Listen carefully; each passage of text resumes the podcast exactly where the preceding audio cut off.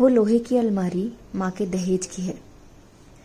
परिवार के सफ़र की साक्षी, स्कूल जाती बच्चियों के कपड़ों के दो खाने और हैंगर में खड़ी चरक चढ़ी कुछ दस बारह साड़ियाँ, जैसे एक पूरे परिवार की ज़रूरत को अपने में समाये।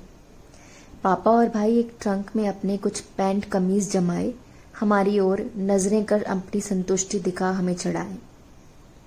लॉकर में रखी पुरानी जुराब में गांठ से बंधी चांदी की पाजेब मानो इंतज़ार में कि कब त्योहार, शादी ब्याह में उन्हें भी नाजुक पैरों में छमकर बजने का मौका मिलेगा। वो टूटे हैंडल की अलमारी आज अपनी जगह बदल चुकी है। स्टोर रूम में कुछ चादरें, दोहर और तकिए के लिहाफ संभाले आज भी अपनी वफादारी में एक कोने से सटकर खड़ी है। वो साड़ियाँ आज भी कुछ सकुचाई से एक गठरी में बंधी, किसी कमर की बलक को ढांपने की उम्मीद लिए अपनी क्रीज संभाले पड़ी हैं। वक्त शायद बदल गया है। बेडरूम से स्टोर रूम का सफ़र लंबा सही पर थमा नहीं है।